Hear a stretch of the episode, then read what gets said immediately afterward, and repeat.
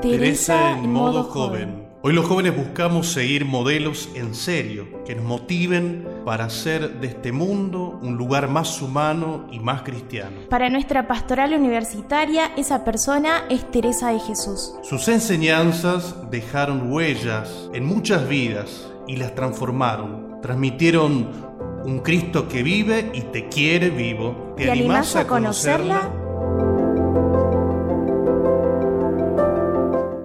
¿Cómo estás? Bienvenido una vez más a este podcast Teresa en modo joven. En esta ocasión hablaremos de la humildad.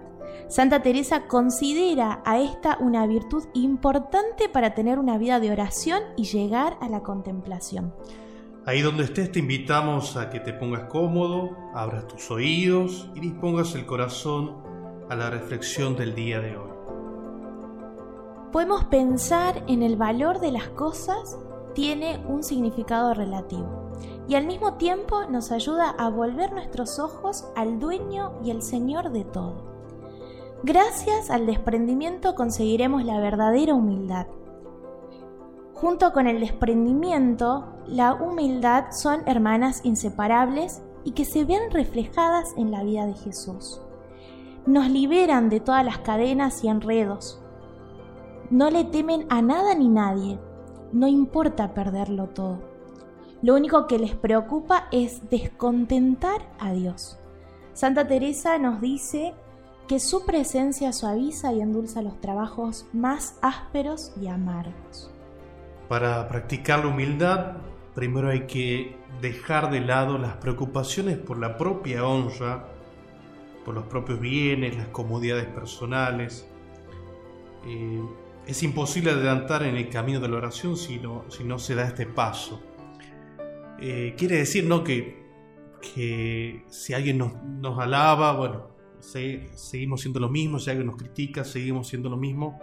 Eh, aprender a, no engancharse en los comentarios, sean de, de, crítica o de alabanza, decir, bueno, yo soy lo que soy eh, ante, ante Dios, ¿no? y eso es lo más importante y mirando eh, sobre todo a Jesús, cómo Él eh, eligió el lugar más bajo, el último lugar, eh, por nuestro beneficio.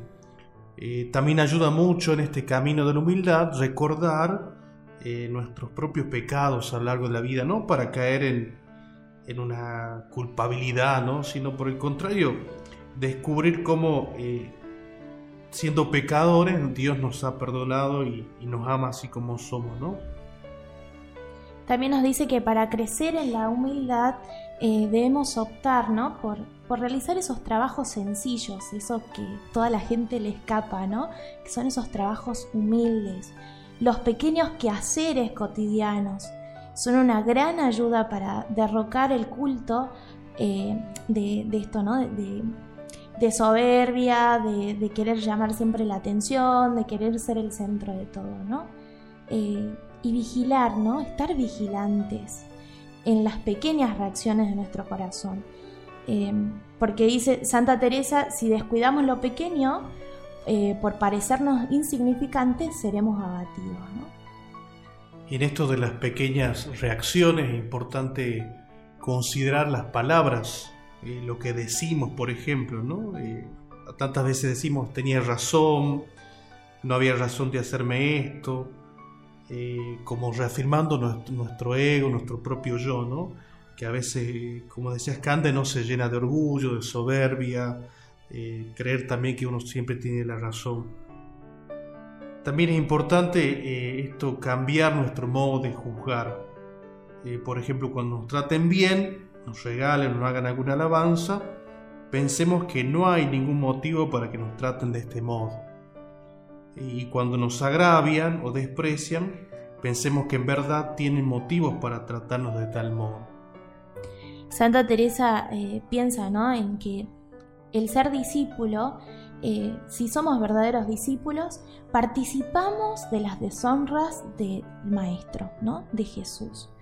Em, Sería un disparate querer participar de su triunfo sin haber primero compartido sus trabajos y padecimientos, ¿no? Em, sin haber compartido primero con Jesús la cruz y es tan necesaria para llegar a ese momento de triunfo que es la resurrección, ¿no? Pasar con el Señor los momentos eh, dolorosos como también para llegar a los gloriosos. También este camino nos ayuda a, no disculparse eh, cuando alguien nos, marca algo, cuando alguien nos, corrige, eh, no buscar inmediatamente la, justificación. Una gran humildad el callarse cuando se es menospreciado, juzgado por algo que uno no hizo, eh, de un modo similar al de Cristo que silenciosamente soportó las falsas acusaciones y afrendas. Es conveniente poner mucho empeño en esto porque trae consigo grandes ganancias. El, tema de, la humildad es en beneficio de, la salvación y sobre todo eh, este fruto ¿no? del Espíritu que es la alegría, el gozo, la serenidad, la paz, saber que estamos en, el camino correcto, el camino de Jesús que eligió la, humildad. Y nos dice ¿no? que, que se necesita fortaleza, pero no solamente la corporal, sino la de arriba. Por eso es importante pedir la gracia al Señor, ¿no? De ser fuertes. Eh, para poder callar cuando se es acusado injustamente, ¿no? Eh, pedir al Señor sin miedo la verdadera humildad. Y el corazón humilde desea sinceramente ser tenido en poco y desea ser perseguido y condenado sin culpa aún en cosas graves. Eh, ¿Por qué? Porque el verdadero humilde está en comparación con Jesús, que fue condenado sin culpa y ve claramente que personalmente merece todo eso y mucho más. ¿no?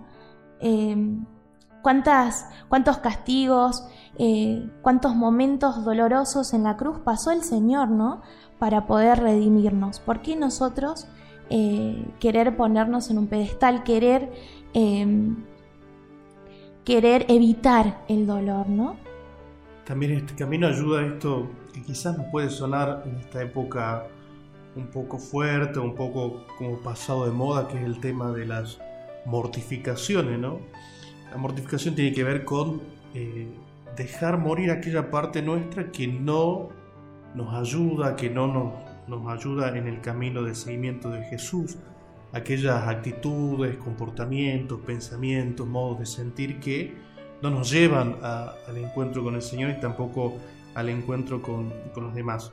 También tiene que ver con relación a nuestro cuerpo, ¿no? Eh, la privación de alimento eh, que nos puede ayudar en el tema de la oración, en el tema de, también eh, saber que nuestro cuerpo también eh, está sujeto a Dios, ¿no? también es un don de Dios y también está llamado a la comunión con Él. Y Santa Teresa reza, ¿no? Dice, ilumíname Señor para que viendo mi maldad sinceramente desee que todos me aborrezcan ya que tantas veces te dejé a ti por cuidarme y amarme a mí misma. Y pareciera ser, ¿no? Uno puede pensar, bueno, todo esto de la humildad, del desprendimiento, como que eh, tenemos que descuidarnos o, como sentirnos que nadie nos cuida. Por el contrario, cuando hacemos la experiencia de desprendernos, eh, es el Señor quien nos cuida, ¿no? Es el Señor quien se ocupa de nosotros es darle lugar al Señor para que sea realmente el dueño de nuestra vida, el que tome nuestras decisiones, el que nos enseñe el modo de decidir, de pensar, de actuar. No nos trata el Señor con el mismo rigor con que se trató a sí mismo. Recordemos que nadie salió en defensa de Jesús cuando Él estaba en la cruz. Cuando se trata de falsas acusaciones contra nosotros, Él mueve los corazones para que alguien nos defienda. Y esto es de muy gran provecho eh, eh, que nos conviene a nosotros, ¿no? Se comienza a ganar libertad, ya no se está atado por él. ¿Qué dirán los demás, no? Que diga bien o mal, de nosotros será igual. Es interesante esto como eh, la libertad consiste en ser solo delante de Dios, no estar pendiente solamente de la mirada de Dios y dejarnos ¿no? de, la mirada de los demás, en un mundo donde importa mucho la apariencia, la propuesta de la humildad, del desprendimiento, es una propuesta de vivir en la propia verdad, en la propia autenticidad, eh, en el realismo más profundo que, que, nos puede ofrecer eh, Jesús, ¿no? Decir, y, y, si nos imaginamos, bueno, cómo nos mira Dios y qué dice de nosotros, siempre son cosas buenas, ¿no? Incluso cuando nos corrige, incluso cuando no nos tiene que marcar eh, algún cambio en nuestra vida, siempre lo hace con dulzura, con ternura, eh, con, amabilidad. Y Teresa nos dice ¿no? que al principio puede ser algo muy dificultoso, pero eh, siguiendo su experiencia eh, hay que pedir la ayuda al Señor, ¿no? Para que nos ayude a alcanzar esta negación y desprendimiento de nosotros mismos. Y en todos estos podcasts, ¿no? Hemos venido hablando eh, de diferentes piezas, ¿no? que son clave para la vida de oración. El primero era amar a los demás, el desprendimiento y la humildad, ¿no? Todo esto para Santa Teresa es como un juego de ajedrez. Son piezas claves, importantes, en donde se busca dar jaque al Rey del Cielo para que se quede con nosotros. Y la pieza que más ayuda para dar jaque al Rey es la Dama Humildad.